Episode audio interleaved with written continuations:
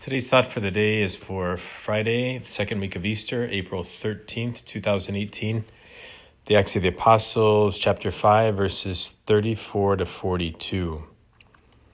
Um, today we have an interesting interaction between Gamaliel, a Pharisee, and the rest of the Sanhedrin. Gamaliel was very respected, so they listened intently to what he had to say. They were trying to figure out what to do with the apostles who continued to preach the name of Jesus and were attracting many followers. Should they beat the apostles? Should they release them? Should they demand that Jesus never his name never be spoken of again? All of the above. Gamaliel reminded the Sanhedrin that others had claimed to be the Messiah. They had gathered disciples, but when they died, their followers disbanded.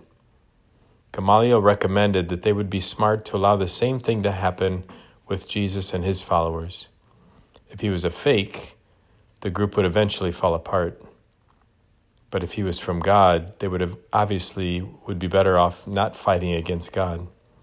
Very wise counsel. Of course, we know that Jesus was, is, and always will be God. We know that the group did not disband, but the church now numbers over 1 billion followers on earth. Jesus promised Peter when he gave Peter the keys to the kingdom that the gates of the netherworld would never prevail over this church. They flogged the apostles and released them. The apostles rejoiced for having been mistreated in the name of Jesus. Wow. When was the last time I rejoiced for suffering for Jesus? How do I know if something is from God or not? I look for the fruits of the Holy Spirit, especially peace and joy. Do I back down from preaching for fear that I will lose my reputation or others will think less of me? Take time to reflect on the early followers of Christ. They were bold.